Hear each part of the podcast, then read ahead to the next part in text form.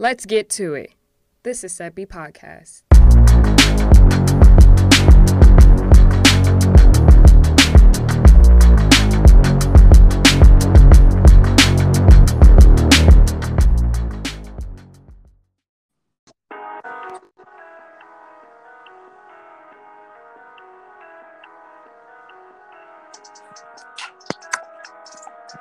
The Sebi Podcast Radio Show, streaming only here on WNSC Radio.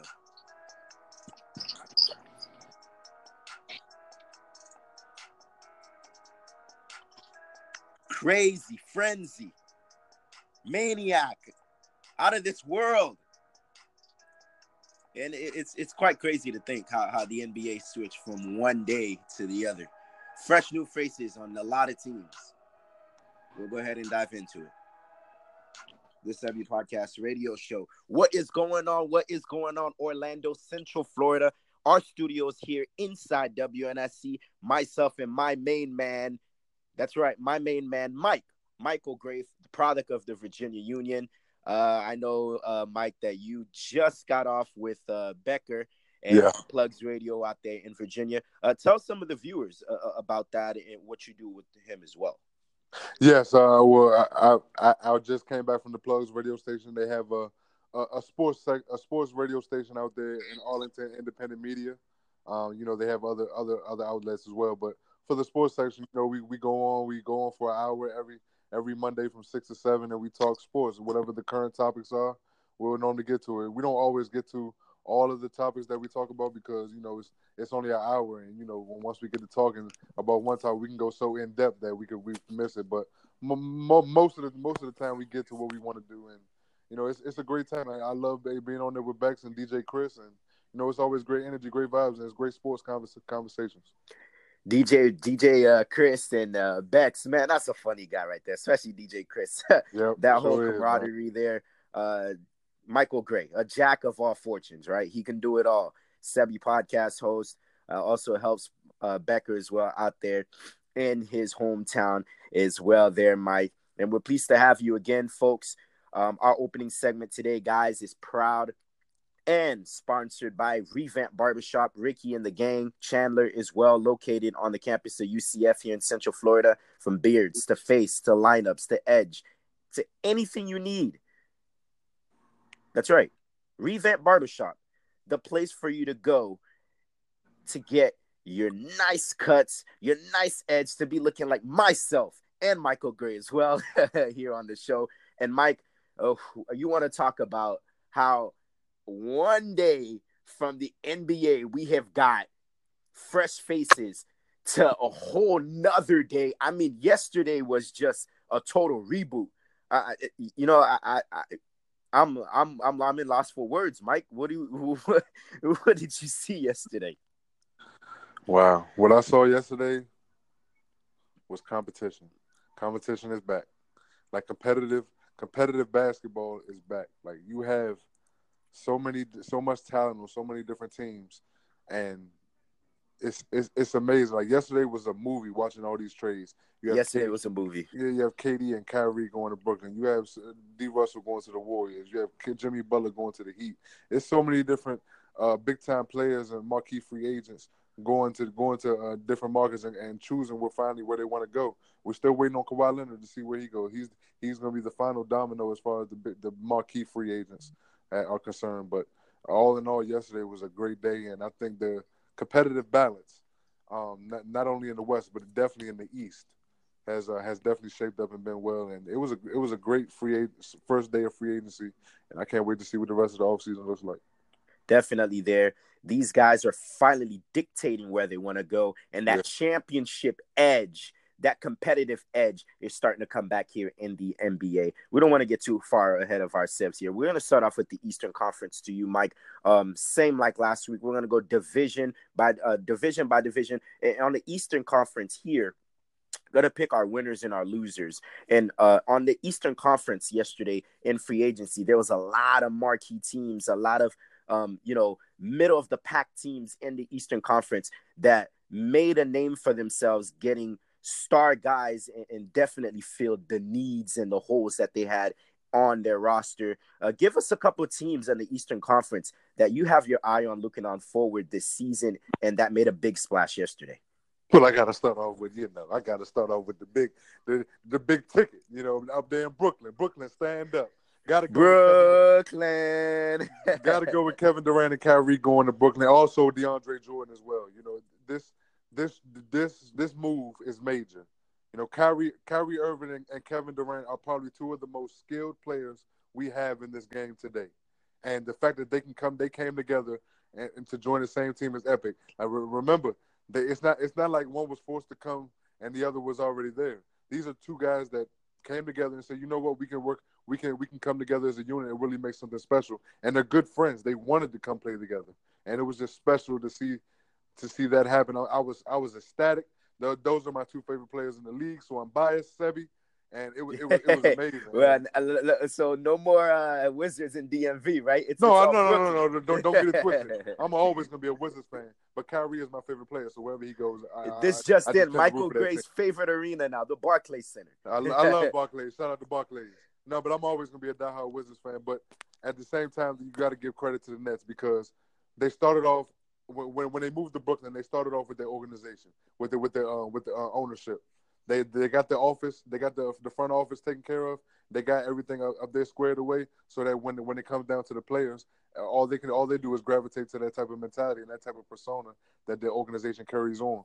And you got to give it to them. It's been a long, bumpy road, around ten years or so since they've been back on the map, and, and this this really puts them over the map. And great ownership and great leadership up top is what it, what can lead you to this. Another team I want to give a lot of credit to is the Indiana Pacers yes, on the east Mike. on the east. Yes, side. Mike. Yes, indeed, on Mike. East, on the east, because I'm not gonna lie to you, Sebi. This Indiana Pacers team is looking very scary. Very yes, scary. They they you add you when you're talking about adding guys like Malcolm Brogdon, who's a 50, 40, 90 guy and can also defend on the perimeter side. You know, you you add you adding guys like a TJ Warren, who's a scorer, and who's a great scorer, who's a great scorer in his own right. Now, mind you, Sebi, the only problem we had with this uh, Pacers team, we knew that they could play defense. They have a defensive mentality. But but the problem with them was outside of Victor Oladipo, where were they going to get consistent scoring? And right. they finally got a few more pieces on that on that team to get consistent scoring from, and they got rid of some key players that, that I guess kind of holding them back, like a Tyreke Evans maybe. And they got they, they did lose a boat. They did they did lose a Bogdanovich. They yeah, Bogdanovich was huge, and Wes Matthews. He was huge, and Wes Matthews as well. But adding a guy like T.J. Warren and, and a guy like Malcolm Brogdon definitely helps. Definitely helps their cause. And I, I look for this team to make some make some big time noise this year. Definitely there. And Mike, you if you couldn't have hit it, it, it, You couldn't have hit it better. The two teams that you know that I had, I was gonna say right there. You just hit them right off the bat. And isn't it crazy to you that you know Kyrie Irving was the first domino that fell, and then Kyrie uh, and then Kevin Durant just followed. There was yeah. a story that stated that, of course, Kevin Durant wasn't gonna dictate where he was to go because of oh what free agent got there landed there first. But it, it's just strange and funny to me that Kevin Durant had his mind made up this entire time that he was going to go to Brooklyn because I had this had to be a premeditated and calculated you know move prior to him uh, picking the Nets. There's no way that within hours of opening day of the uh, of the free agency, Kevin Durant already had his mind made up where he was going. And, and we have to think to ourselves, was it the domino that Kyrie Irving landed before him? Or was it that, you know, was it premeditated? Because we all know that Kyrie and Kevin Durant are really good friends off the right. court, on the court. They spend a lot of times in summers in LA, uh, All Star games. We know that Kyrie Irving was 2014 All Star Game MVP. Kevin Durant, two time All Star Game MVP, 2012 here in Orlando, which I was there and also in 2018. So these guys have a great great rap sheet, great rapport, and you have to think that this had to be a calculated move. We heard about all the business moves for for Kevin Durant. He wanted to build an empire somewhere in New York, and what better marketplace than the Mecca itself here in New York, where it ended up just being Brooklyn. And then we heard about Kyrie Irving. He's from the area, Jersey kid, loves New York, loves uh, the environment here. Uh, loves the whole uh, playing outside in, in the ballparks. Rucker Park legend from Uncle Drew. That's great for himself. Uh, moving on forward post you know, a, a career in the NBA where he can have his movie career and things like that. And it was just a match made in heaven. And Mike, isn't this strange? You know, the the Brooklyn Nets came to Brooklyn about seven years ago. We all laughed at them and thought we were they were a laughing stock when yeah. they traded for Kevin Garnett, uh, aging Paul Pierce, and Jason Terry. And, and, and we all we all thought that we praised we actually praised Danny Ainge for for how great he was. We we thought that was a bargain. We thought that you you know they they bucked them pretty much. Yeah. you know what I'm saying? But you have to think who's laughing now. I mean, we're way past the whole uh, uh the, that whole prime now because all the draft picks landed. The draft picks ended up uh you know Jayson Tatum, Jaylen Brown, all these assets ended up and revealed themselves at this point. And you have to think that the Nets are, are laughing now. This you know, there's a funny thing. My dad used to say, "The one who laughs last, laughs first. Now the Nets are looking at Boston and said, "Hey, I thought we were a fool. Now look at us." And, and I don't expect them to be contenders this year. We all know Kevin Durant is going to be right, out. Right. He's going to be on Kyrie Irving. But but but Mike, but Mike, my man, I got news for you. Season 2021, 21, 22, and potentially 22, 23. Oh man, the Nets they've got something brewing. They've got something really brewing out there in the Barclays Center because that is scary. Kyrie Irving is gonna put on a show. Mm-hmm. It, it, Kevin Durant's gonna put on a show. It's gonna be an isolation show. You go, I go, you go, I go. I love the pieces that they have around him. Caris LeVert can play. Mm-hmm. We all know that Kenny Atkinson deserves Coach of the Year honors. And and Mike, you have to think, man. How, how do we feel about the Knicks? You know, how, how do we feel about the Knicks today? You know, well, uh, uh, how, how, do how do we have to, how do you feel about the Knicks? You got to feel for the Knicks, Mike. Um, I see why you would have some sympathy for the Knicks. This is why I don't. When the entire organization wants to offer Kevin Durant the the super max contract and give him the keys to the city, along with Kyrie Irving, and James Dolan decides to not even not give him a not give him the super max, that's a problem. The New York that's Knicks a, have a, James, problem. The New York Knicks have a James Dolan problem on that. It is. It is. It's a indeed. big time. It's a big time problem. It's a problem that's hurt them for the last I don't know how long, especially the last twenty years. Uh, it, it, it, it's it's it's been it's been bad for New York Knicks, and the thing the, the thing that in my opinion that separates the uh, Brooklyn Nets, excuse me, in the, in the New York Knicks is like I said earlier, the Nets took care of, of, of upstairs first. They took care right. of the front office first. They took care of everything upstairs as far as who's in charge, the heads, the executives, the presidents, uh, uh, president of operations, the owners, CEOs. Every they took care of everything up top before they handled the players, before they worried about the players. And then once they built that foundation, the everything started to make sense as far as the play on the court and the effort on the court. You started to see not great players uh, in the Brooklyn Nets organization, but you started to see great play. That's just not something we've seen in the in the New York Knicks. They've consistently been this mediocre franchise, this mediocre team in the in, in the limelight of others, and it, it's it's it's soon to blow up on them. Like they continue to make bad decisions, and this was yet another example of that. This is just added to the resume of James Dolan. This is why majority of New York Knicks fans want nothing to do with James Dolan. Where they want him to sell the team and, and the garden. They just want him to get rid of it and it's, it's just it's just it's telling of the type of franchise they are right now, and it's telling it's also telling of the type of franchise that Brooklyn is heading into. I, I agree with you, Mike. You couldn't have said it better. You have to feel for guys like Stephen A. Smith, uh, New Yorkers, you know, long life New Yorkers, Michael Rapaport.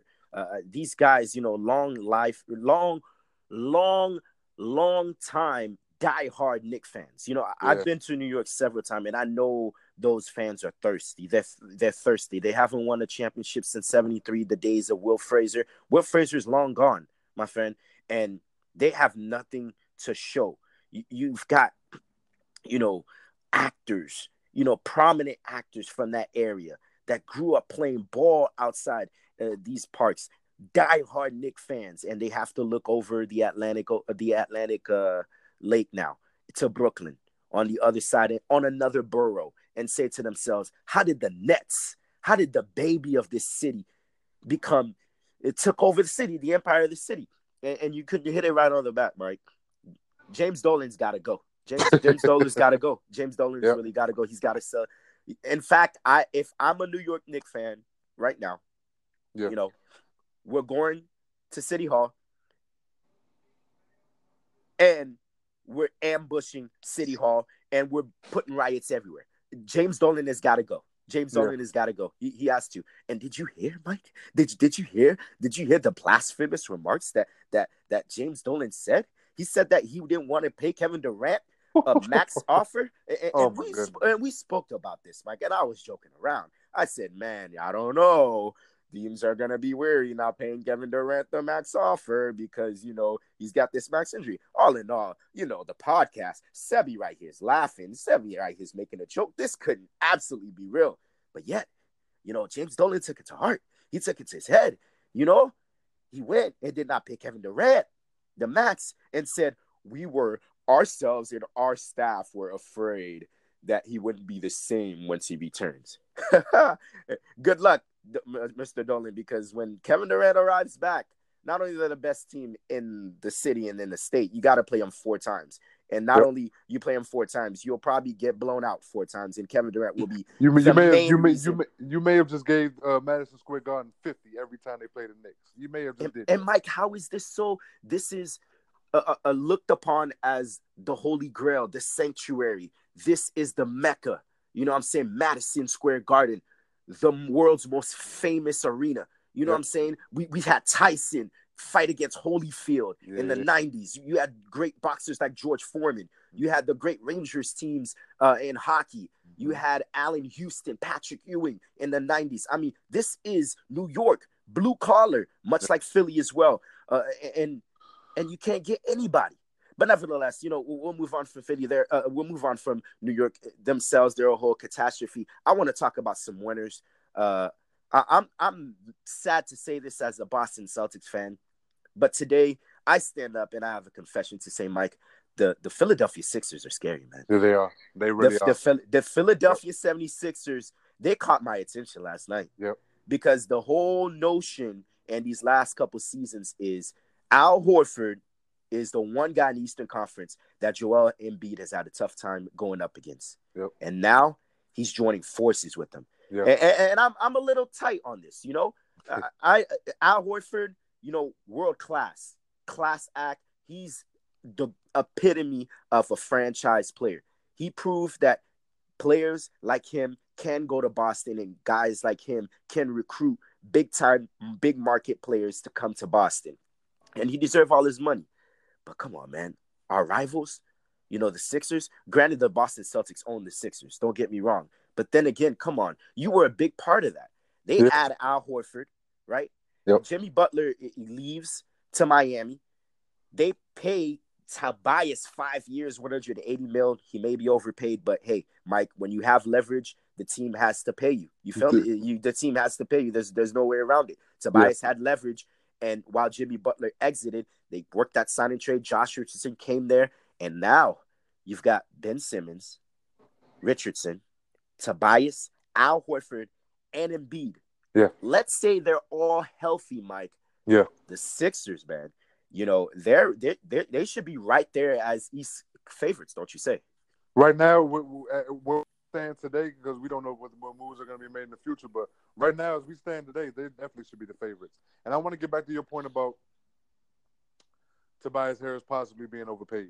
This is why I don't think he's overpaid. Before he came to Philly, he, when he was with the Clippers, he was a scoring machine. He was Yes, the he leader. was. He was the leader on that on that team as far as scoring wise, even over a guy like Lou Williams. He was he was scoring all all over the board and he was making things happen. And he was the primary focal point offensively. When he got to Philly, he had this whole thing with Jimmy Butler. It was almost like a competition between them two mentally, whether or not oh who were- who were they going to resign, who were they going to keep, were they going to keep one of them, both of them, none of them? How was that going to work? You know, they they basically were playing to see who who they who they wanted more. And I, I think now that Jimmy Butler is gone and the, and the the 76ers have made that decision very clear, I think mentally that'll take a toll off of Tobias Harris and that'll that'll free him up more. And the fact that he's locked down for five years, that'll definitely free up his game and, and mentally he will have a, a much better season. He will come back to that Tobias Harris that we saw with, with the with the Clippers. And you're absolutely right, man. This this this I think th- these moves that they made with Al Horford, you're absolutely right about Al Horford. Al Horford is one of those guys that you want and need on a championship team. He's he may not put up. He's a rider, points. Mike. He'll go to war with you. He sure will. He may not put up 30 points. He may not average 25. You know, he may not be, make the flashiest plays or, or be a highlight machine, so to say. But Al Horford is a guy that does all the dirty work. He's a guy that uh, he he does things on the court that um, the stats don't show. Stats don't really show how effective Al Horford is on your team. Uh, Brad Stevens said it best last year when they asked about Al Horford. I mean, he's the grit. He's the heart and soul. He's everything. Right. He's he's the glue. He's the glue to a team, especially a team like Philly, who's young and they're they're looking for that that main veteran piece that can help push them over the edge and and get get them prepared for playoff basketball and the following season. And Al Horford is the perfect piece for this Philly Philly team. He's going to help out Embiid. He's going to help stretch the floor for Ben Simmons to get to the paint. He's you know because they don't have a lot of shooters on this team. Right. They're gonna You miss know, JJ Redick. Yeah, they're gonna miss JJ Redick, and they just lost their best shooter from last year. They don't have a lot of shooters on this team right now per se.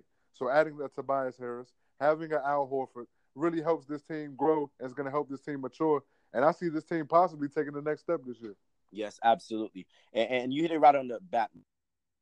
I am afraid of shooting because we know shooting is a premium, especially in our modern day age today in the NBA. The Golden State Warrior pretty much, you know, pretty much it showed that blueprint. Like, and every team wants to do that, play five out spacing and everything. And if you can't space in the NBA, trouble will happen against the upper echelon teams. So that scares me. But the way that they're constructed right now, Mike, I expect this Philly team to be top five on defense. I mean, they Yeah. have nobody on their roster in that starting five under six five. Ben Simmons a legit six eleven. Josh Richardson is a legit six six.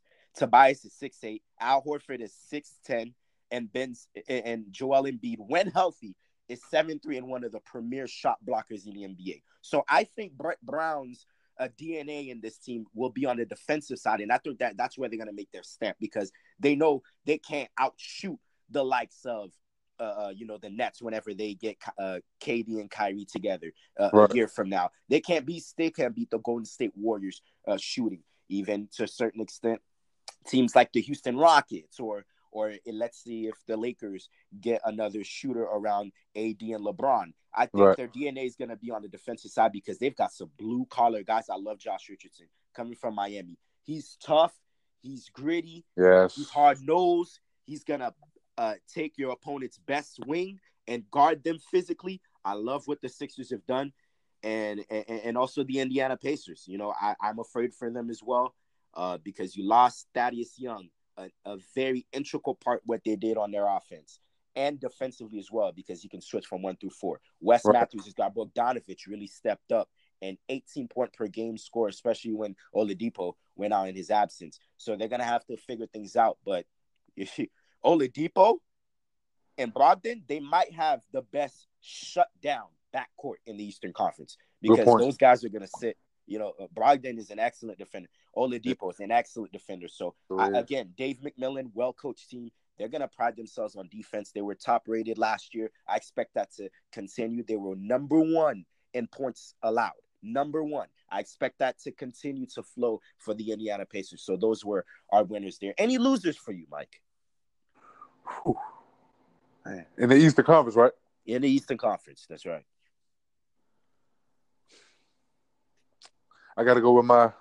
Well, the main loser obviously is the New York Knicks because they couldn't get Yeah, anybody. yeah, the New York Any Knicks, superstars, you know the what I mean, debacle. We know that they- they, they're they're they not a team right now. We're, Yeah, we're- the NBA outside- Association is 31 teams. The, Right. the the Knicks are irrelevant at the moment right Yeah, now. yeah, yeah, yeah. The, Yes. they, they're the number one team that comes to my head. But outside of the New York Knicks, I probably would go with the Washington Wizards. Okay. And the reason why I'm going with my my dear Wizards is because we got rid of the backup point guard to John Wall and Tom and Tomas Satoransky. Right. Um, Thomas was nice. I thought he was going to be somebody that, since we didn't draft the draft a point guard, I thought he was going to be somebody that would take a next step and really fill in as a starting role and really make some noise as a as a starting point guard for the Wizards until John Wall was able to come back. Now you lose him at point guard. Now we're, we're stuck at where, where we're going to have point guard. Now now it's still early. You know, there's still a possibility we can get a point guard. We can get somebody to fill in that fill in those shoes for John until he gets back. But right now, I have to go with the Washington Wizards because free agency. Not only did we lose Satoransky, we lost both Bobby Portis and Jabari Parker. You know, Right. two big time wing players that we had. And I know we drafted Rui. Uh, don't get me wrong, but I'm, I'm a No. and Mike. I'm a huge Rui Hachimura fan. I am- I saw I a am lot too. of West Coast games. I watch a lot of Gonzaga game. The the brother can ball. I, I think right off the bat, if you're looking at him as a rookie, he's the type of guy that can give you a 16 and 8. I expect him to be a double double guy. yeah, I do too. I do too. And he, I, I like him too. He's a special player. He's very versatile. He has the size of a four, but can have the skill set of a three. You know, he, he can do it all. He can do it all. I really, I really like Rui. But I, I would have loved him with, with another small forward that can help him out, show him the ropes that that was that is as competitive and looked as good with the Wizards as he did and Jabari Parker. You know, Bobby Portis getting out, getting out of his contract was one thing. The Wizards said he was asking for too much money um, um, we wanted to give him. So we got rid of Bobby Portis, but getting rid of Jabari Parker as well, just it just didn't sit well. And as far as big time key free agents or any any free agents big time, you didn't see anybody clamoring to come to come to DC. So I, I thought the Wizards had one of the biggest losses. We're definitely there, uh, uh, Mike. We'll see if Bradley Beal, a very, very key component of that team, stays in the DMV area. Mike, I'm gonna go with my Boston Celtics. Now you're, you're probably gonna think, Mm. "Oh, you guys got Kemba Walker. Absolutely, Kemba Walker. You know he's not Kyrie Irving, but boy, he can really ball, right? All NBA performer, 13. I mean, uh, spent all those years. I think the headaches that Kyrie Irving had, and and you know, not really meshing with the teammates in the locker room, that's going to be alleviated because Kemba Walker, a known leader, and and that's that's straight from Charlotte. You know, he did a lot for that community on and off the court. I think that he brings that leadership that that we lacked last year on that point guard position. Obviously, he can ball. We, we, we know he can ball 26 point per game score with the Charlotte Hornets last year. Career numbers across the board. He comes, he fills that shoe. Mike, we, we've got an issue on inside. We've got a big issue inside. Al Horford walks. You know, Yes. Baynes gets traded. Yes. We elect not to re-sign him and exercise his option. And now he'll potentially leave. And so the best we can do, I'm over here watching, I'm over here watching closely at free agency, and I'm saying, let's get a big, let's get a big, maybe Clint Capela. Uh, Willie Cauley Stein is out there in Sacramento. He doesn't want to be out there in the West Coast. Let's get a big. The best we could do is Enes Kanter for two years. I'm not mad. Enes Kanter's nice. He's a offensive rebounding machine, but we need a couple bigs. And, and I think that the Boston Celtics took took a step back. I do still think they're right there in the thick of things, and maybe a little dark horse team in the Eastern Conference because Tatum and Brown, all of those touches that Horford, Kyrie, uh, uh, Terry Rozier, who went to Charlotte on that signing trade, we're taking now. Brown and Tatum get a chance to blossom, to flourish. They'll get uh, their touches that they should have. I expect, you know, Hayward off of his nasty injuries two years ago, after one year off his belt, to get better. One of those Paul George, perhaps, you know, rejuvenation years. So I expect him to be great on the court. But we're, I, I, think Boston is lacking inside, and I have to say they're one of my losers. Uh, they, it, I, hey, it's to be seen. They, they, the free agency is not over yet. We can still get Willie Cauley Stein. We can perhaps still get Clint Capela on, on a trade deal or something. But we need some girth and mass, mass inside. You got Horford, Embiid. You've got Gasol in, in Toronto. You've got the likes of Blake Griffin in the Eastern Conference. You got Andre Drummond. You need size to go up against these big nasty guys and and, and, stuff. So ironically, I, I, am hard on my Celtics. I bleed green, but I, they're one of my of my losers. There, I, I got. I, I see where you're coming from with the Boston Celtics. I actually didn't think about the bigs part. You actually brought something to my attention that I wasn't paying attention to. And actually, to be honest with you, yes, Enes Kanter is a great pickup for y'all. But actually, I, I think the Boston Celtics are putting a lot of in, in the growth of Robert Williams. right? You know, Robert Williams. uh, I think it's it's a possibility he might take that next step this year. But it's a it's a couple points I wanted to make about the Celtics. But you you brought up some great points about the Celtics. One, I, I want to um I, I wonder. See, when we say Kemba Walker is a great leader, it's it's it's a little bit easier to be a great leader on a team with low expectations. Right. And, and Charlotte hasn't had very many high expectations. and that's to be determined, Mike. he hasn't played he- in big he- games. since they since he's been in the league, and this is the first time he's been on a team that is a legitimate contender, and he has a chance to lead them to the promised land and obviously the playoffs. And so we'll we'll see we'll see how how, how he, he does in that fair. And also another thing I want to point out with Kemba Walker and the Celtics. Kemba Walker we all know how lethal of a scorer he is. We know how lethal of a scorer Kyrie was before he got to Boston. Average 25 points was the highest uh, point, points per game he averaged in the season before he got there. When he got to Boston, he had he was confined to a system that took the ball out of his hands more than he thought it because he was he had better players surrounded with him and other players had to touch the basketball and he turned into a true playmaker and a true point guard. Right, right. I, All my, this my notion question, I'm hearing Kyrie can't pass the ball. That ain't right, true, Mike. Right. It's, it's absolutely not true. He's actually one of the best passers in the game. And my, my, my thing with my, my question to you is will we know how lethal of a scorer Kemba is. Will Kemba be confined to that system in Boston or will they or are they or are they gonna let him more free and become the be the Kemba that he is? Because if he's confined to a system, can he be the playmaker that that that, that he that he that, that Kyrie was? Or the can can he be a playmaker? Can, can he take that next step and and, and actually uh, be confined to a system and where he's not like willy nilly to you know score whatever he wants to? And, and Mike, I'm gonna take a leap of faith here, and I'm gonna say yes. I'm gonna look upon two guys. I'm gonna look at Brad Stevens and Kemba Walker. Brad Stevens, I think he learned something last year. He came yeah. out and stated that was the hardest year of coaching that he's ever had, more yeah. than Butler, more than the other uh, uh, Division two schools that he ever coached at. That was the hardest coaching year of his career. And and you get it. You know, you got you got a lot of egos in that locker room. Yeah. You know, and, and I love the dogs we have in there. Terry Rozier, Marcus Smart, two of my favorite players. I love Scary Terry and nothing but love for him and great promise out there in Charlotte. You, you got Kyrie Irving, a guy that really dem- high maintenance, that demands the ball to get going. Because we know Kyrie Irving, I I I look at him the greatest boogie to ever uh, cross over with the basketball. No disrespect to AI. AI his he, his mindset was, "Hey, I'm gonna kill you and I'm gonna embarrass you." But Kyrie Irving, he puts on a show, and so he had to uh, kind of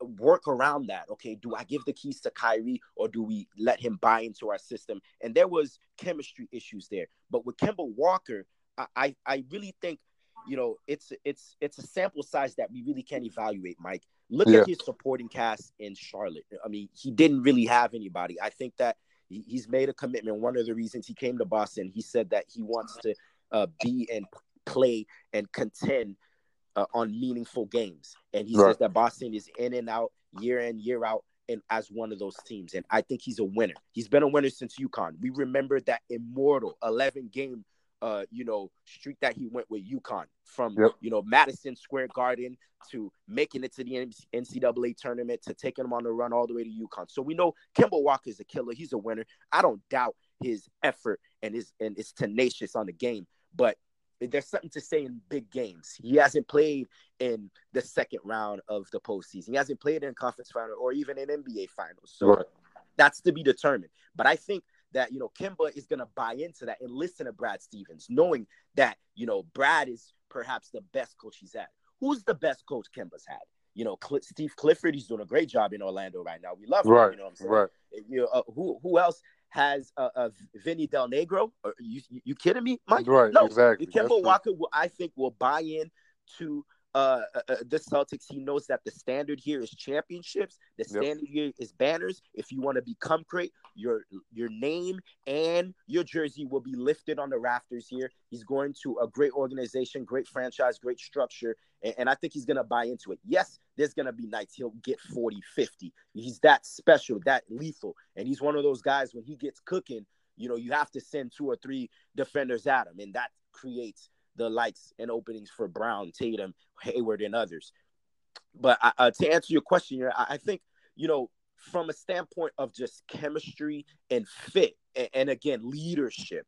I, yeah. I, love Kyrie Irving, but I think that that's one of his biggest traits that he lacks. And Kemba Walker, there's never been a problem uh, with him being a leader. You know, all those years in Charlotte, dealing with you know uh, nothing. He's he had Dwight Howard for a couple years, Jeremy Lamb, you know, who has been his best player? I, I don't think you have those question marks for Kemba Walker, and I think he fits what Boston wants to do, and he knows the standard for uh, uh, the the white and, and green here in Boston.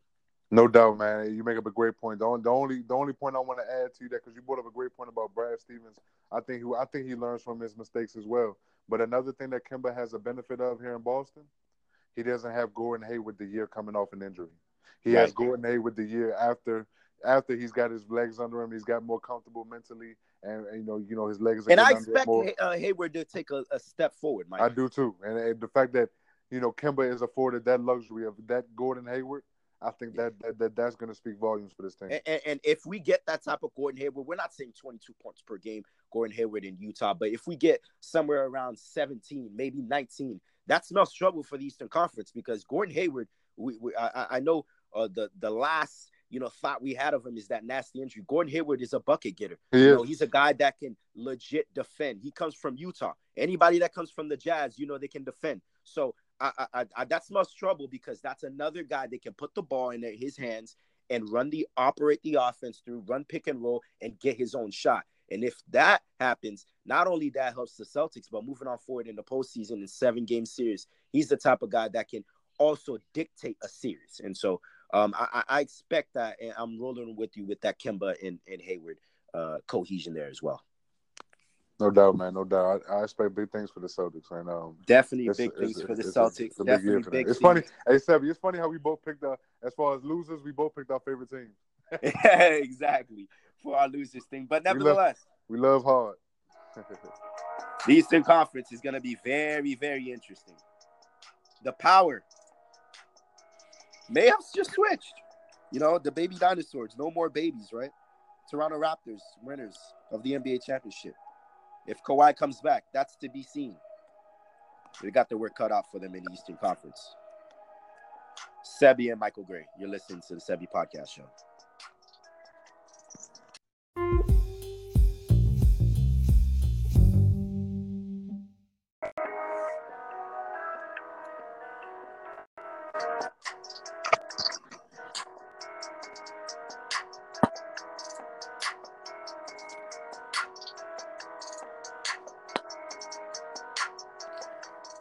The Sebi Podcast Radio Show streaming only here on WNSC Radio. We shift coast to coast from the east to the west. The Western Conference, Mike, boy, if we thought that the Lakers pretty much penciled in to get out of the Western Conference, a lot of teams yesterday said, "Hold up, not you know, basketball isn't written on paper, isn't played on paper. Maybe yep. we have something to say about it." The likes of the Dallas Mavericks, the Portland Trailblazers have something to say about that. The Utah Jazz, the Denver Nuggets and oh, we'll see if the Clippers make a move. Mike, this this Western Conference, we thought that Bron and AD had full control of it. All of a sudden, it's pretty wide open, don't you say? It sure is wide open, and and, I, and to be honest with you, I'm really just waiting on this Kawhi. We'll see where Kawhi going to go because if Kawhi goes to the Los Angeles Lakers, it's not wide open anymore. It's a done deal. It's signed, sealed. Mike, I, I want to point something out here to you. I'm a yeah. huge Kawhi Leonard fan. Um, since the days of the San Antonio Spurs. I love his demeanor. I love everything about him. A killer, yeah. a, a, silent killer. That those are the ones that are, are, are, are scarier. There's arsons, you know, there's serial killers, but the silent ones, those are the ones that you really got to worry about, Mike. We know we know all about that from where we're from. And so, uh, uh, you know, Kawhi Leonard, you know, silent killer personified. Uh, um, that's yeah. that's in his DNA. But yeah. to me, why didn't you say I got this to you, Mike? You know, Kevin Durant had a lot of heat and a lot of scrutiny and, and, a lot of criticism making that move from OKC to the Golden State Warriors up 3 1 and obviously, you know, choking and, and, saying that that was more of a coward move. I'm big right. on on Kawhi Leonard. I think I I personally think he's the best in the game. Him and, and LeBron may be A1, A2 for that title. We'll see. Right. If he was to join LeBron James and Anthony Davis and, and Los Angeles Lakers.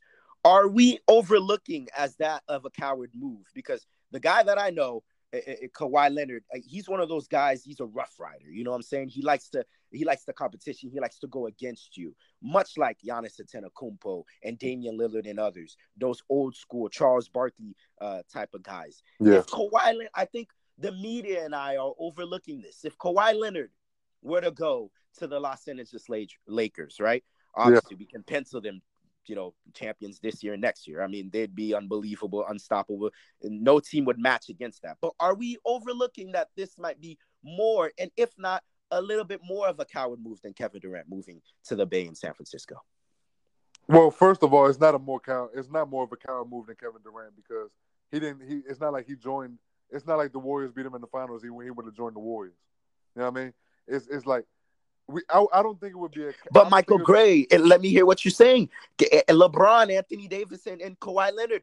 It, it, it, that's a super team. Might be the greatest super team ever assembled. Would that not be a coward move, Mike? What are you saying? No, no, no. I, I don't. I this is where I was going. I don't think it would be a coward move. I just don't think we'll look at Kawhi Leonard the same. I don't think we'll look at him the same way we do right now as you know the guy that doesn't he, he's not big on super teams. He he's the guy that came out and said I don't I'm not really big on super teams. I like competition. He's he's actually said this, and you know it, it, we would definitely look at him differently than than we do now because he's more of an old school guy. He like you said he wants to compete. He wants to go after it. You know it's it's hard to compete and go after it when you're teamed up with uh, two of the top five players in the game right now. And I, I see where you're coming from. Where as far as it would would be a coward. I don't think it would be a coward move per se, similar to KD going to the Warriors, because it's not like the, the, you got we got we got to understand something. The reason we, we called it a coward move for KD going to the Warriors because he went to the team that beat him, the team that he lost to three one. He, he was up three one on, and he blew three straight games to get to the NBA Finals. That's why. If he'd went to if he if he if he would have never faced the Warriors, we probably wouldn't have a problem with it. If he would have never blew that three one lead, we probably wouldn't have. A, if he would have beat the Warriors and then joined them, we probably wouldn't have that big of a problem with it. The fact that he lost, he went to the team that beat him was the major key. When it comes to Kawhi Leonard going to the Lakers, I don't think it would be as a cowardly move as that as that was, but I don't think we would look at Kawhi Leonard the same.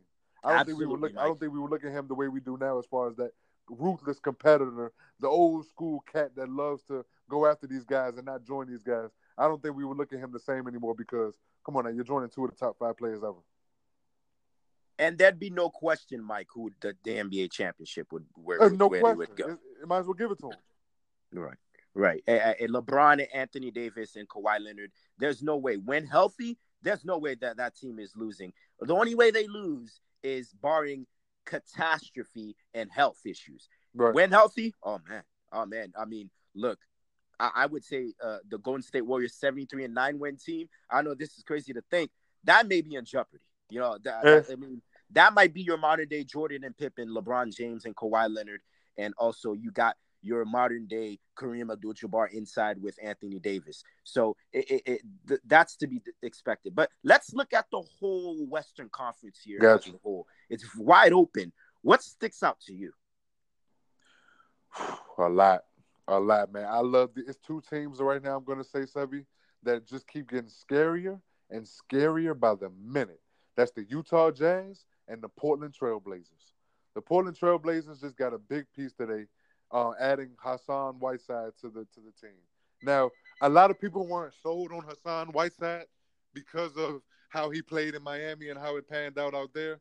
But I, I love Hassan Whiteside. I love what he brings to this team. I love what he brings to the table and it's a spe- it's a special thing for this team, and I, I, because he didn't really he didn't really like things. I, I don't think he really panned out well in Miami. I don't think he, I don't I don't think they really got on, was on the same page, and I think a change of scenery is what he needed. And I love what he can do with Damian Lillard and C.J. McCollum, and obviously them adding you know you know um, Kent Bazemore and Sound and uh Nassir Little. But I love There's something to say about South Beach, Mike. It can be a lot of distractions for Hassan. Exactly. Yeah, I mean, I think that they, and the fact that he's going to his he's leaving South Beach and going to the exact opposite, Portland, Oregon. Right. You know what I mean? So right. it's, like, it's like he can focus more on basketball, focus on his game, and he's playing with a leader like Damian Lillard, who's going to make sure he gets the best out of his big man. So I love Portland Trailblazers for that. But I'm going to the Utah Jazz as well because, boy, getting Bogdanovich is a possible Western Conference Finals move for this for this uh, Utah Jazz team. Right. They were scary before they got Bogdanovich, but the fact that they got they added that scoring threat is is major because Utah has been known for you know the defensive tenacity, you know, uh, and, and, and everything they bring to the table. But when it comes to but when it comes to scoring, they finally got a, a, another significant piece. They keep adding scoring pieces to this team.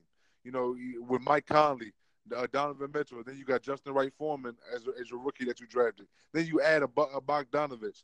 This this team is scary, man. This team has scores all over the place. They can they're going to defend. You, we know how how raucous that crowd can be at home in Utah. They have a great home court advantage. That these two the Portland Trailblazers and the Utah Jazz are continuing to make moves after moves that are continued that, that are letting me know that they're serious about a, a legitimate playoff run this year. Absolutely, no doubt, Mike, and, and, and the Utah Jazz. I, I heard, I, I spoke to people a couple years ago. They said Erik Spoelstra is a great coach, no doubt. Brad Stevens and there, Popovich revered as maybe, if not the greatest coach of all time. And I'm looking at guys, I'm saying there's a guy out there in the Midwest, you know, that's not even a basketball city, and that's brewing something out there yeah. in cold Salt Lake City. And that is, of course, Quin Snyder and the Utah Jazz. This guy can coach, Michael. Okay. This this guy can coach, and and much like Brad, he's Brad Stevens 2.0 in the Western Conference. You know, he prides himself on defense. You know, there has not been a year under Quin Snyder and his five seasons out there in Utah that the Utah Jazz weren't top five on defense. There hasn't been a year, Mike. That's special. His coaching in Salt Lake City, the Jazz hasn't finished top five on defense. That's special. That's special, guys. A, a, guy that prides himself on defense. Rudy Gobert, two-time Defensive Player of the Year, reigning back-to-back Defensive Player of the Year. He's got the Stifle Tower inside, yeah. and you know we know how special Donovan Mitchell, one of my favorite players to watch. How special this brother is, and from getting Bogdanovich, a guy that played excellent defense under Nate McMillan, bring him under uh, Quin Snyder here, who also has that defensive DNA, but can also score. That's dangerous. And this is what I'm seeing, Mike, with the Jazz. You know, they want guys that know how to play defense, but know how to play offense. Back in the days, it was just we're gonna pride ourselves on defense and see where it takes us. Right. But you know, defense can only take you so far. In this league, yeah. Juggernaut teams. Well, yeah. Quin Snyder has reshift this roster. He's getting guys that can play defense, play offense. Mike Conley, what can you do? Play defense, play offense. Donovan Mitchell, capable defender, but he's going to buy into the system. But excellent, excellent offensive game. We know what what Rudy Gobert brings to the table. Joe Ingles, we saw what he did a couple years against Paul George, and now you bring Bogdanovich. That's a scary roster. They can legit go nine deep with O'Neal. Now, I didn't like they lost favors, uh, uh, but you know they're gonna have to reshift that, um, you know, bench squad. But Uh, Utah Jazz, much like you said, Mike, they are going to be a force to reckon with in the Western Conference. And then, of course, much like you said, Mike, the Blazers. You know, Damian Lillard, CJ McCollum for years, yeah. years, years have been looking for help. Where yeah. is the next man and odd man is going to come from? And there you have it, man. They're going to come.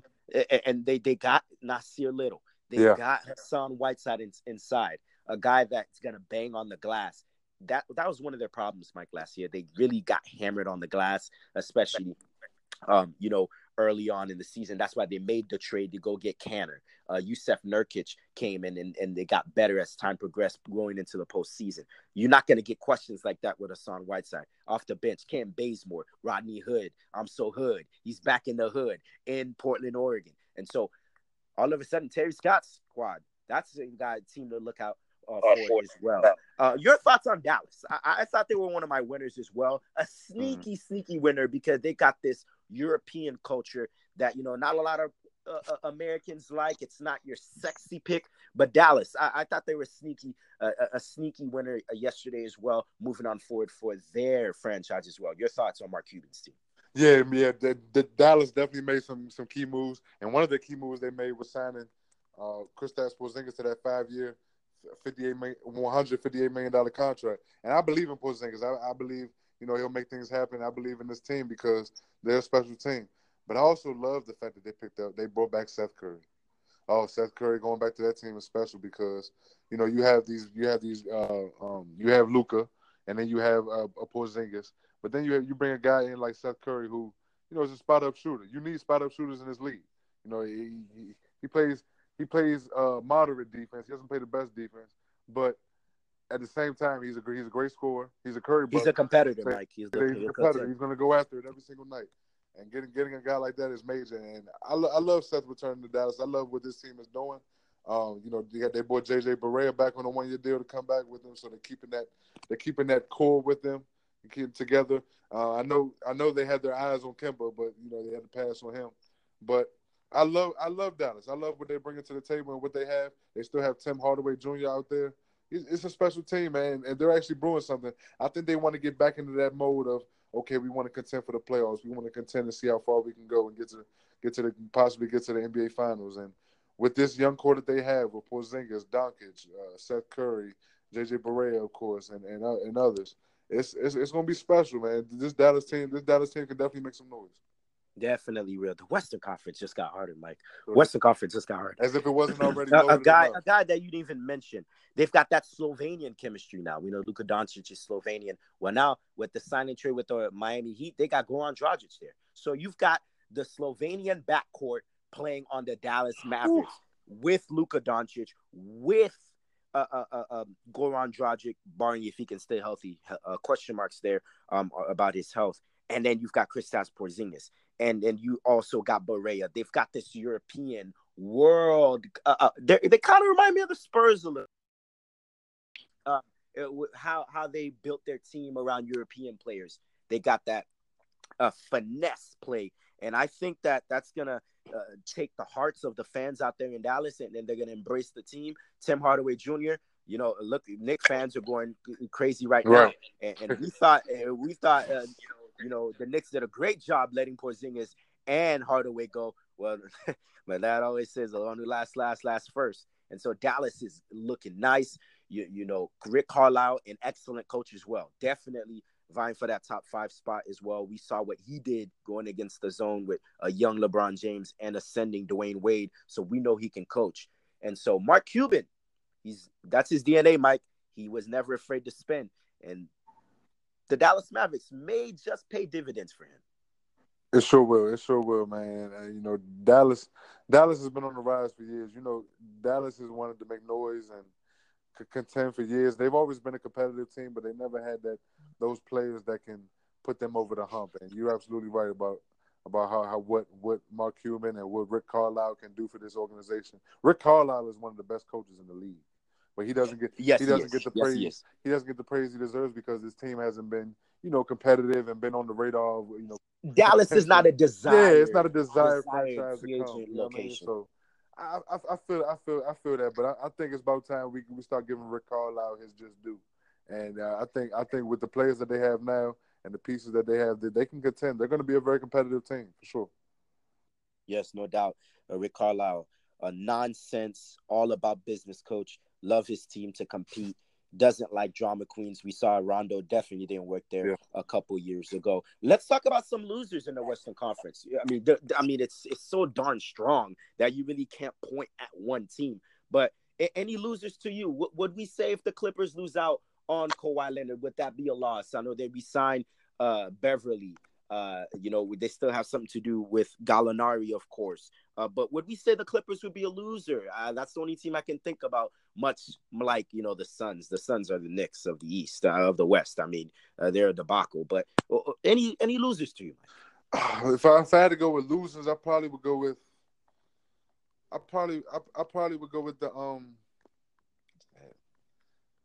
If I if it's it's so darn strong. It's so like strong, man, because. Conference all the all these teams, all these teams, it seems like these teams got better.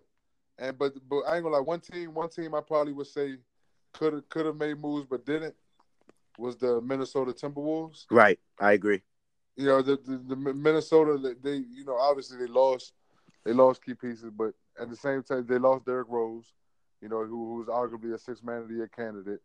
So um, they have question marks on where they're going to get their scoring from their bench and then you have a guy. You have they had the opportunity to get D'Angelo Russell, didn't happen. You know, it, it, it was it, it was opportunities that they had that were squandered, and I feel like that could have took them over the hump because they have the pieces. They have talent on that team that can get them in the playoffs and potentially can, can get them to make some noise. But I think they're one of the, well, they may be one or two pieces away from really putting them over the hump. And I think one of those two pieces came from the point guard position, uh, or, or also another another four, another, another four position, and I, I just didn't see I didn't see them make that make that transition or make that next step. So I would give I would give it to Minnesota. The Minnesota Timberwolves looking to build around KAT Karl-Anthony Towns. We'll see if Jarrett Culver out of Texas Tech winds up being something for them. Uh, one of my losers was going to be the Golden State Warriors. Let's shift gears to them. But they saved themselves and savaged something with the signing trade and getting D'Angelo Russell. Mike, I have question marks on this on this trade. Uh, you know, I've always praised uh, Jerry West, the logo man, about how great of a job he's done with the Clippers, uh, part ownership with the Golden State Warriors. You know, him and Bob Myers, what they've built in a place where, you know, Golden State, not a big market, you know, getting Steph Curry and then building around him. I've always praised what they've done. Uh, but they salvaged something yesterday, uh, getting away from my losers pick, getting D'Angelo Russell. I've got question marks for this, Mike. You know, I, I don't see the fit. I, I really don't. You know, that's the best they can get. They didn't want Kevin Durant to walk for nothing. They offered him five years, 221 mil max. He denied that. He took 60 million less to go to Brooklyn. They wanted to do a signing trade because they didn't want him to walk for nothing. They Iguodala leaves uh, because they had to create a max spot for D'Lo. You've got D'Lo, and then when Klay Thompson comes back, maybe mid March, mid April, or all it misses all the next year, who knows? To pair it with Steph Curry, I, I don't see it when Clay comes back. And how does how's that cohesion works? You know, uh, D'Lo, uh, one thing that he has, and I, I, think that fits well with Steve Curry, is he's an excellent passer. He's been an excellent passer here since Orlando. He did his days here in Orlando in high school. Him and Ben Simmons out here in Montverde um, Academy, and mm-hmm. great passer in Ohio State. So that bodes well for a team that loves to pass the ball. You know, it's strength on numbers. They love to pass the ball. The open right. man gets a shot. I, I love that dynamic, but with with the scoring and uh, I, am I'm, I'm not sure. Uh, it's going to be fun to watch. I mean, I think out with the absence of Klay Thompson, you insert D'Lo right in there. You know, that's a guy that can fill in the role. He can yeah. play off ball. He can play with the ball. Steph Curry loves to play off ball, especially with all that running around that he does. So I think that bodes well. But when Klay Thompson get back, how does that mesh? Who's going to play the three? Uh, D'Lo can't possibly play the three. Uh, so I, have got cohesion and fit concerns for for the Warriors here. Is the dynasty over, Mike? Oh no, absolutely not. The dynasty is not over. I think, if anything, I think they, I think the, I think you may have, uh, uh, if anything, you motivated them to continue continue this ride and keep it going. You know, the, the, they have plenty of motivation going into this offseason, going into next season. But one one thing I will say about the D'Lo signing, I didn't understand it for a second either, but then I thought about it. Yeah, I didn't understand it, Mike. I, I thought about it. D'Angelo Russell's on a four year deal.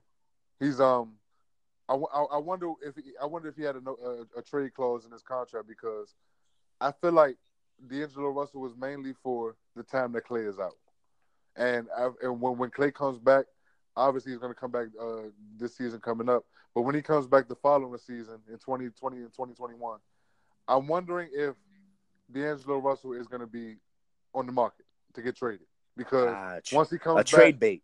Yeah, he's mm-hmm. trade. He's trade bait, but he but he's you. But they're going to use him for the time being to continue to uh, add that scoring punch that to stay afloat, to, to stay afloat in the Western Conference. Right. right, exactly.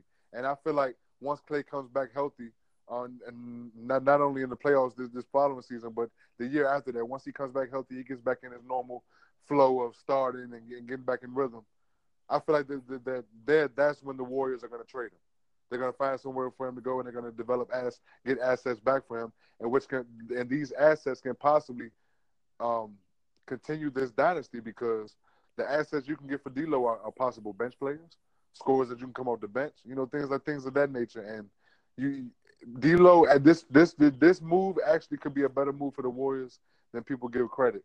It's going to help them in the present, but I think it's really going to help them in the future if they if they plan on trading uh, D'Angelo Russell. Because think about it, Steph Curry, D'Angelo Russell, and Klay Thompson on the same team. Like, come on now, you have so it, it, it, somebody's for, for it to work consistently. D'Lo would have to come off the bench. D'Lo doesn't right. want to come off the bench. Exactly. You know, he's, he's going into he's, he's almost he's, he's still in the young phases, but you know he's getting he's getting better year after year after year, and he just came off having a great starting year. He doesn't want to come off the bench now. But I, I, do I do feel like he will be trade. He is trade bait right now, and he will, he will he will get traded during the 2020 to 21 season. And but but he will fill in his role nice while Klay Thompson's out. Man, that's that's that's a bold prediction right there because it's huge. They didn't give him no trade cost, so uh, they could use him for trade bait, and yes. obviously giving Klay Thompson five year, 190 mil. He deserves every penny, every, every money, Mike, penny. every penny that he deserves there. That's that's a bold prediction, you know.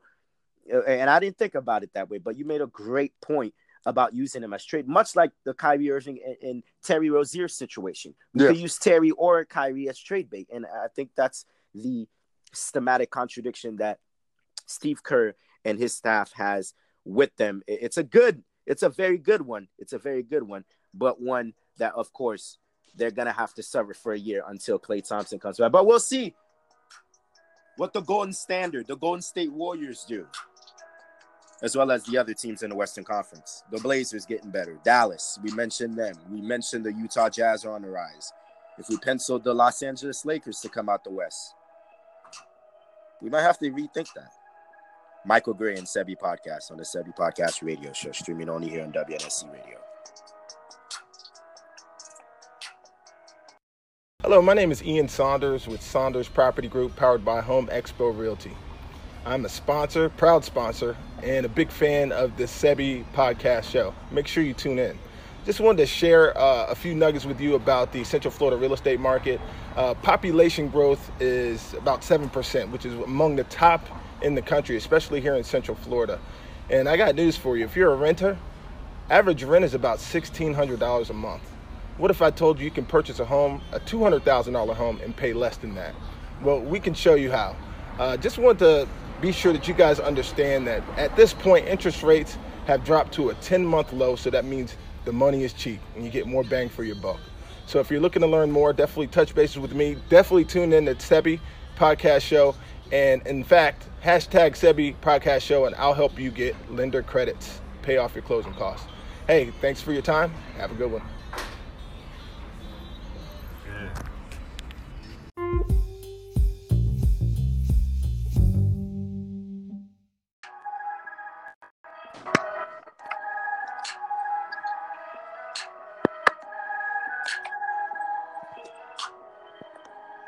We return here to the inside of our studios here inside the Sebi Podcast Radio Show. We shift sports here to the NFL. Last week we had our NFC. We go to the AFC, where the AFC just won the Super Bowl. A team again, the New England Patriots. We'll focus on them first, Mike, here in the AFC East. It's the New England Patriots and the New England Patriots, and then the New England Patriots, and then the last team on the AFC East, the New England Patriots. So it's the Patriots against the others. Uh, this is a division that's been dominated by them in the last, let's say, 20 decades, uh, 20 years, two decades. Uh, is do the Patriots win the AFC East again, or is it one of the others? oh no, Sebi. Oh no, Sebi. I'm going with Buffalo. Buffalo going to dominate this division. Absolutely, the New England Patriots are going to win this division for sure. It's, it's, it's New England New England can have New England. It's it's, it's, it's New England, man. Their system, Bill Belichick, uh, how they how they go about things, they're they're they're just top to bottom a better organization than anybody else in that division. I mean, Tom Brady is is apparently still has something to prove in his eyes, and he continues to be motivated. Right, Mike. He's he's changing father time. He's he's saying 45. 45? Oh man, and, and to be honest with you, to be honest with you, uh, I, I, didn't I didn't believe he could do it. I don't I, I don't I don't believe he can make it to 45. Mike, I, I, didn't you, believe it too. But if there's one guy I can't deny, I, I can't underestimate. He's shown me this for all his career. I can't I can't I, I can't do it, Mike. I, I can't underestimate it. I gotta believe him. Exactly, man, because he's continued to he they, out here in the off season, he takes very good care of his body. And uh and you know, he continues to get his keep himself in shape and keep himself right master his craft every single season. And you got to respect a guy like Tom Brady, you know. But yeah, New England for sure. New England's definitely winning this division this year. You know, the question every year, like like you said, is never will they win the division. It's how far they're going to go in the playoffs and how they're going to make it to the Super Bowl. Because when it comes to regular season and their division, they they they legitimately don't have any competition that's on their level in that, in that division. So it's a no brainer for me. I'm going New England. Of course, here it's all chalk the New England Patriots winning that division in the AFC East. Um, I am going to keep my eyes on uh, the the Buffalo Bills and the Jets. I, I think that um, overall defensively, I think the Jets may have the best defense in the division. Uh, guys like the two Leonards, your two favorite guys, Quinnen and Leonard Williams, and of course Jamal Adams. I'm a big time fan of his game and what he brings to the table defensively. So the Jets we know they got some key pieces defensively, and uh, you know, Buffalo. How will Josh Allen in his second season uh, do?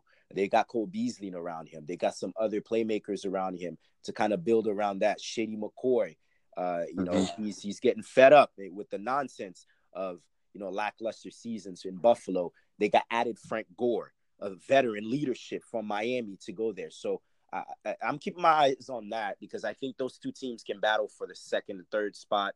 Uh, but let's face it, Mike. You know Brady and Belichick, the best tandem to ever do it. I, I, I think that you know, they're gonna storm through uh, another season. There might be some hiccups. You know, Patriots they always start off slow, one and three, two and two, but they once Thanksgiving roll comes around, they start getting rolling. They're a great December team, and so I think they'll uh, take a full advantage of a very woeful AFC East division. Uh, from the East, we go to the North, where you know there's been a lot of paparazzi, a lot of, and I mean a lot of talk with the Cleveland Browns. And but could this be easy for the Browns, Mike? You've got the Baltimore Ravens, a proud, rich franchise that prides himself on defense. We know what the Steelers bring to the table six Lombardi trophies, tied with the New England Patriots for the most all time. And so they, they're looked upon as the underdogs. Not an easy place to be betting against the Steelers as an underdog. I know that. I'm a smarter guy than that. And then, of course, you've got your Cincinnati Bengals. They've got question marks all over the place. So, uh, the AFC North, uh, who wins this division? It's tough, man. And to be honest with you about your Cleveland Browns, I don't, I don't even see this. I don't see this team competing at even though it was one of the top two teams in this division. Wow. The, you know, the Cleveland Browns are going to be a good team in the future, a very good team. But taking that next step as far as winning the division, I just don't see it this year because I think the Baltimore Ravens will, will be better than them this year in the division. And I also think the Pittsburgh Steelers will be better than them in this division. This division is going to come down to the Steelers and the Ravens, as it normally has been over the last few years, eh, eh, or what have you. And I'm going to give the, a nod and the edge to the Pittsburgh Steelers. The Steelers really have something to prove this year. They're probably the most motivated team coming into this season. I love their draft pick of Devin Bush.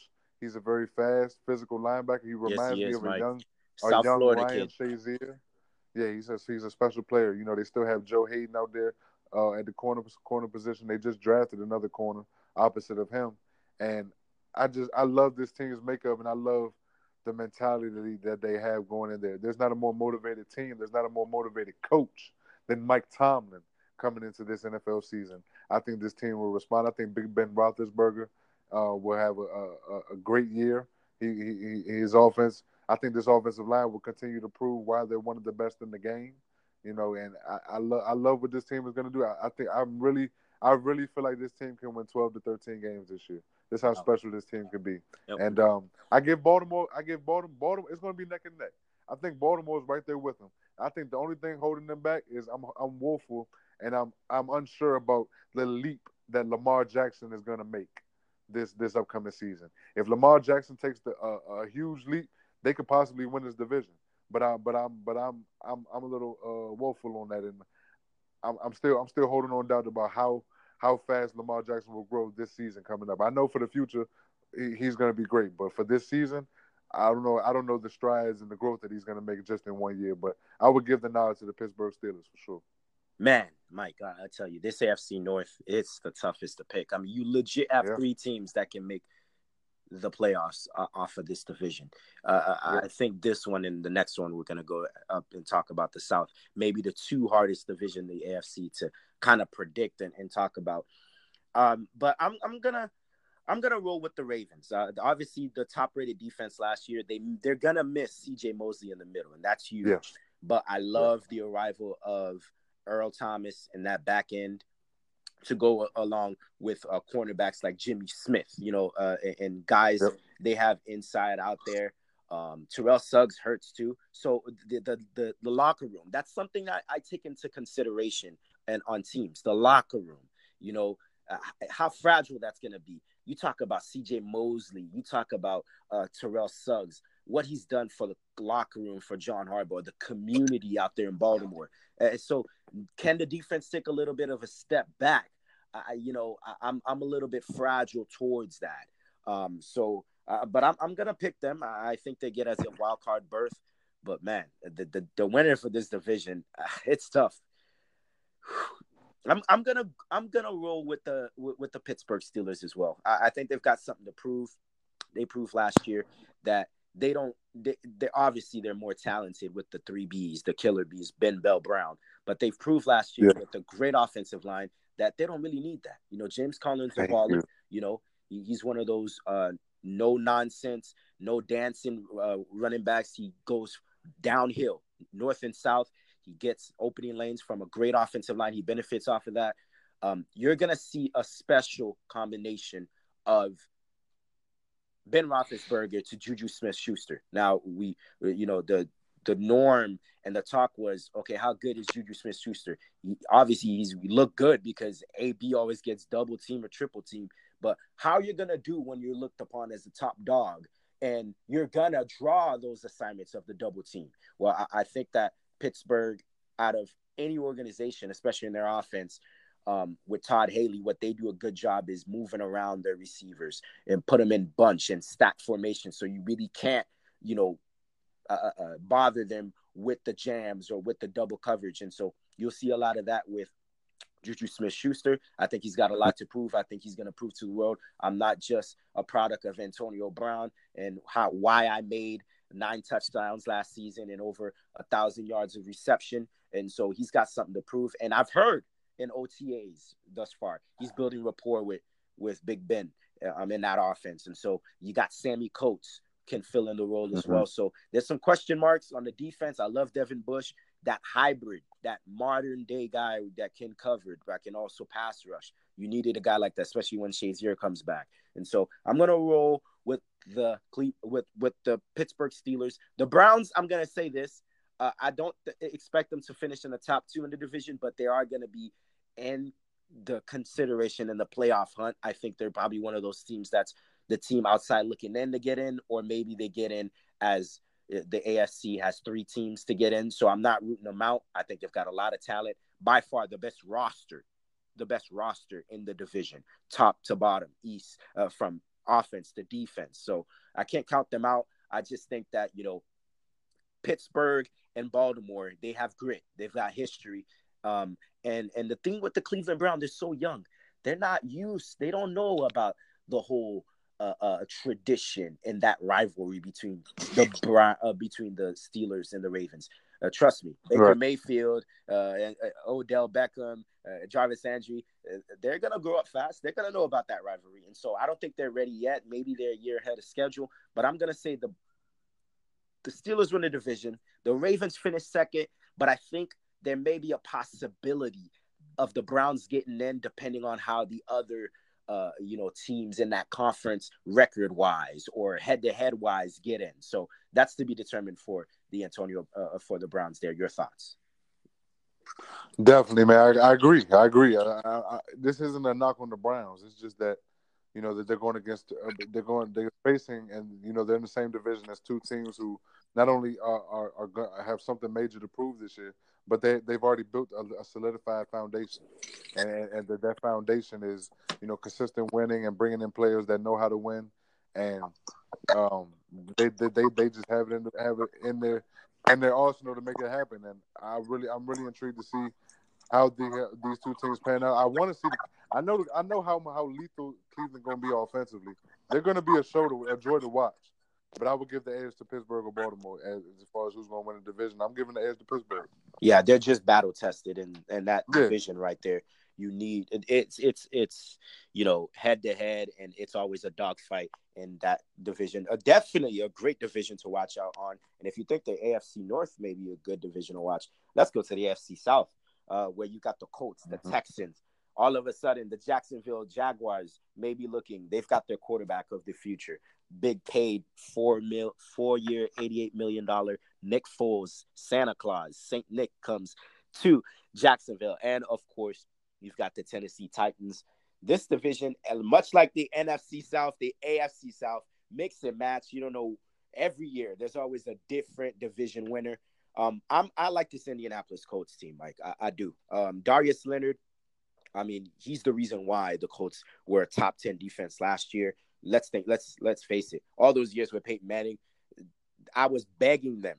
We were begging them to at least give Peyton Manning a lick of a guy on defense that can be a game changer. Yes, they had Robert Mathis. Yes, they had Dwight Freeney. but they didn't have that back end guy or the guy in the middle that can make a difference. I think the rookie uh, defensive player of the year, Darius Leonard, is that guy. Andrew Luck, I've always said one day, Mike, he'll win MVP, and he's that good of a quarterback. Uh, you know, we saw, you know, when they were one in five, they go on that great stretch last year. They win 10 of their last 11 to get in, and they win a playoff game before losing to Patrick Mahomes in Kansas City. I've got them winning the division this year. T.Y. Hilton from Andrew Luck. That's that combination is lethal, especially vertically going downfield. We know of a speedster how how lethal T.Y. Hilton is as a playmaker. Um, they still got some question marks defensively. Um, they got a great offensive line. I think they solidified that last year uh, with their top pick um, that they got from Notre Dame, who's a nasty guy. So I'm going with the Colts winning the division, and I've got the Jacksonville Jaguars coming in second. I love. I think the Jacksonville Jaguars. I think they're going to revert to that defense that we saw a couple years ago. Yes, we don't have Dante Fowler or Malik Jackson anymore, but they still got some guys that can get after the quarterback. Yannick Ngakoue can get after the quarterback. Yes, I, that's my know, And you're gonna get a motivated Jalen Ramsey coming in a contract year. Oh, that's yeah. that's a scary thought, Mike. A motivated uh, uh, Jalen Ramsey, and he said, "I'm not gonna be talking a lot this year," and so that's scary. He's gonna let his game talk, and so I, I think this is the year that the Jacksonville Jaguars revert to that stingy defense that they once was two years ago. Nick Foles, uh, you want to talk about an upgrade? That's an upgrade, Mike, from Blake Bortles. You got oh, playmakers. Marquise Lee comes back. Leonard Fournette. I think he's still an excellent back. I expect a thousand yards uh, uh, rushing on the ground with him. I, I, I think the Jacksonville Jaguars get in, and you're probably looking at me crazy. DeSean Jackson, DeAndre Hopkins, really? Will Fuller? You're not taking the Texans, who won it last year? No, I think they're the team that takes a step back. Jacksonville and the Colts will come out of the FC South. I, I see where you're going with as far as um that is concerned. And I actually agree with your top two. You know, this division is going to come down between Indianapolis and and Jacksonville Jaguars. Jacksonville Jaguars finally got some lethal weapons offensively, and we all know how lethal and tenacious for and ferocious their defense is. You know, where they have speed and they also have physical players. And when you can you combine the two with, with with the mentality that they have and with the mystique that they've already created over the years, they already have that factor with them. People teams know going into the game. They know how lethal that and it's just hard to contain this team because they come at you so many different ways. You're absolutely right about the Jacksonville Jaguars. Uh, they're going to be a force to be reckoned with, and it's going to come down between those two teams as far as the top. See, the thing about it, this division is so tough because Houston and Tennessee are right there. Exactly. Houston and, Tennessee, Houston and Tennessee are literally like play. They're both playoff teams. Right. They're both they're both contenders, and they both can make things happen but it's so tight. I would give the nods to Indianapolis because I think Andrew Luck will make that next step because we'll continue to build off the season. That I think they by far have the best quarterback in the division for sure. Yeah, yeah, yeah. He's definitely the best quarterback in the division, and I think he'll take he'll continue the momentum that he had last year after that one and five star, like you said, and he'll, he'll just keep on rolling. And I think I think I really I really feel like this team goes as far as Andrew Luck takes them. You know, and I think he'll take them to a, a possible division win. I'm, I'm going with the Indianapolis Colts, but you're absolutely right. The Jacksonville Jaguars will be right there on their tail.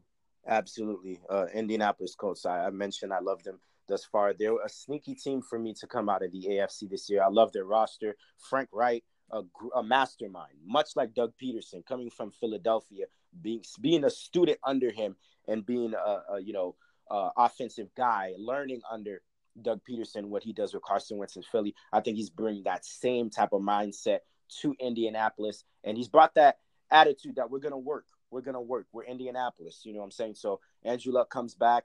I, I still think when healthy, he's one of the top tier quarterbacks in the game. And so I, I, like this team, not only to win the division, but to really make some noise in the AFC. From the uh, South, we go out west, where we got the explosive, the reigning MVP, Patrick Mahomes, 52 touchdowns total. Uh, that's passing. He's got some on the ground as well. We know how electrifying he is. The the front of Madden cover 2020. Will all the hype? Will all of the paparazzi, Mike? Will all of uh, you know uh, uh, the commercials that Patrick Mahomes is? You see him going to Texas Tech games. You see him going to Mil- uh, to Milwaukee Buck games. You know, getting all of the scrutiny. Will that tarnish the Chiefs this year. There's a lot of uh, speculations that you know Tyreek Hill may be sitting out and suspended for what he did with his child. So it's uh, you know we know all about the great tight end that they have in Travis Kelce, an elite tight end, top three in the game, by far the best uh, tight end in the conference in the AFC, with Gronk uh, being retired, of course. And so we've got the Chiefs there. But I'm gonna go with the uh, Los Angeles Chargers to win this division, Mike. Um, I- will tell you, this is one of those picks where I'm frustrated as well. Um, I'm going with guts. I'm tired and tired of picking with the Los Angeles Chargers and Philip Rivers. He comes every time in the playoffs. Philip Rivers, a Hall of Fame quarterback, a Hall of Fame resume. He's got the stats as well, but he comes comes up short every time in the biggest games. But one thing I can trust Philip Rivers, that's in the regular season. I trust him in the regular season because he's gonna put his team in position to win ball games. He knows the AFC West. He's been there for a very long time. I think this is the year that the Chiefs they'll still be in contention. I expect them to come out uh, uh, to make the playoffs as well. They'll probably be second in the division. I just think they take a step back this year because I think that the Los Angeles Ram, uh, Los Angeles Chargers per se, are just that good. They've got the best roster by far in the division. Joey Bosa and Melvin Ingram, that might be the best tandem pass rushers in the game by far. They, they can really get after you. Derwin James, oh boy, he's special, Mike. He's special, Mike. Derwin James is special, Mike. You know, he I consider him a, a, a, a honey badger 2.0.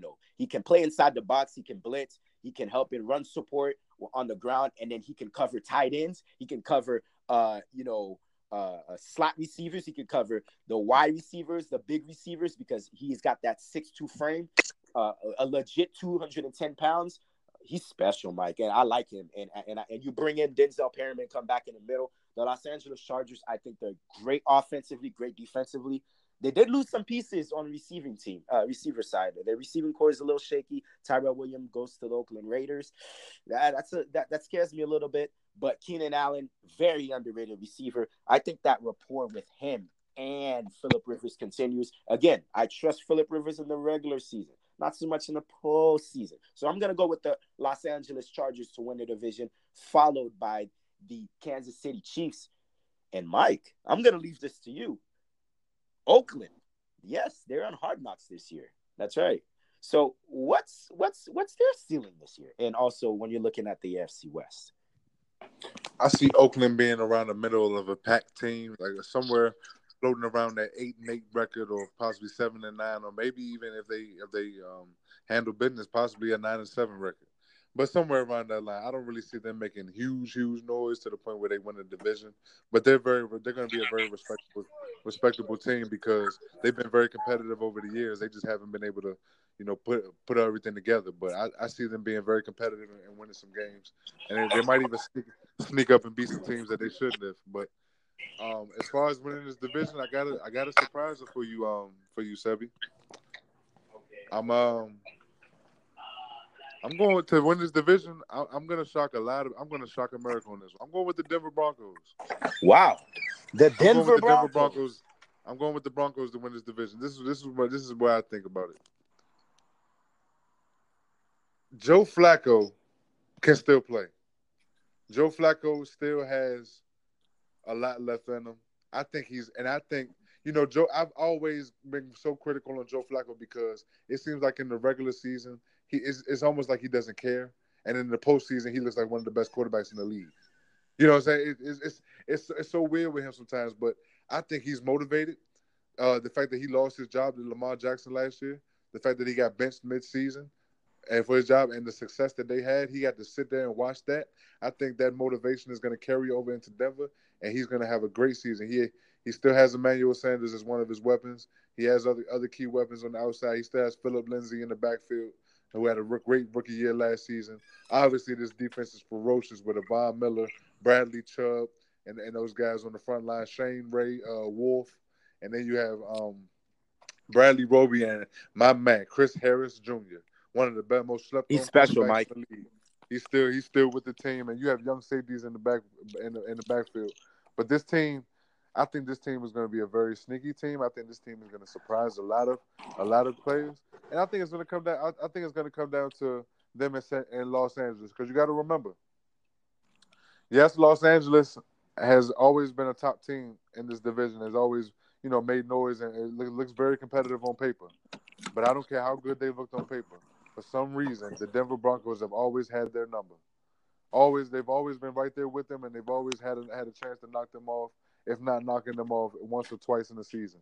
They're just that's just one team that the Los Angeles well with, and I think the Denver Broncos can win enough games outside of their division to help offset what they do in the division. I'm going with the Denver Broncos to surprise a lot of people and make some noise in these playoffs. Wow, uh, you're you're having a lot of trust on John Elway and Flacco to perhaps have yeah. a bounce back year, uh, uh, getting traded from the Baltimore Ravens there because of the Lamar Jackson era in Baltimore. But you know, Mike, I I, I am gonna say this. I, I do love their defense. Uh, Bradley, uh, Bradley Chubb, and, and Von Miller. We know how great he is. I, I think he's already yeah. a Hall of Famer, Hall of Fame career uh, thus far. Sure. Um, right now, and and and and I, I like the pick. I, I, like the pick. I can't blame you there. But there's a lot of question marks to me. Uh, Demaryius. Um, so who is gonna be that guy that uh, Flacco throws to? Emmanuel Sanders is great, but he doesn't more. Um, are they gonna be a run first with Philip Lindsay? So there's a lot of question marks to me as in terms on the offense of of, of the Denver Broncos. But there's no doubt, Mike. You know their defense is stout. They're elite, and, and, and they're gonna yeah. that's gonna keep them in ball games. So there is absolutely no doubt of Broncos defensively. I expect them to be in that top top tier, top enchilada team of being excellent on defense, and that's what's gonna keep them on ball games. But on on offense, you know, there's something with Flacco, and and and I just don't know what what this team is gonna be offensively because there's uh, you know, who's going to play tight end? Uh, who's going to replace Demaryius Thomas? Are they going to be a run first team? So a lot of question marks to me. And, and what's your what's your uh, uh, thoughts about that? You're absolutely right about that. I, I, there are some question marks about the, about about the off them offensively, and you know who will be that second wide receiver to to to to, to clear some space and to, to get defenders away from Emmanuel Sanders and not put as much pressure on him. You're absolutely right about that. But one thing I will say to you is this: this team has that champion. They have that championship grit. They have a championship mentality, and I know for a fact they're coming in here hungry because they hear all this noise that oh the Chargers and the Kansas City Chiefs are the the faces of this division, and we're just on the outside looking in.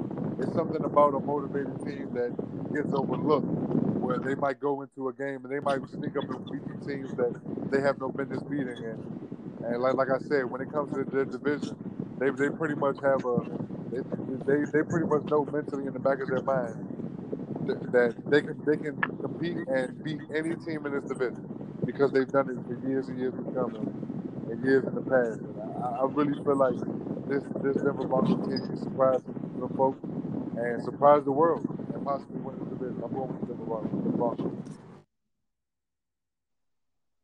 himself as well. He's for Broncos to shock the world and shock everybody in the AFC West, followed by the Los Angeles Chargers, who were my division winners. And that's our picks for the American Football Conference in the AFC. It's been great from NBA free agency to the NFL as the NBA season winds down and we look ahead all in potentially November until it restarts, there's still a lot of narratives and storylines to reveal itself.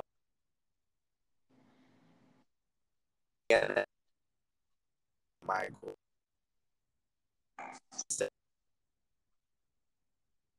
so long from now, from a very hot and steamy night, on WNSC Radio. You've missed some of our recordings or some of our episodes? Have no fear. The Sebi Podcast experience is still here. You can check us out at our website at sebipodcast.info. Again, that is sebipodcast.info for any of our audio segments on Spotify and iTunes, and some of our streaming visuals on our YouTube website and links there at sebipodcast.info. Some cool merch. If you want to DM us and send us all of your email requests, we'll be sure to get them here on the Sebi Podcast Experience. And remember, folks, whether you're listening on air or viewing online, Sebi Podcast is wherever you go, and that is the slogan.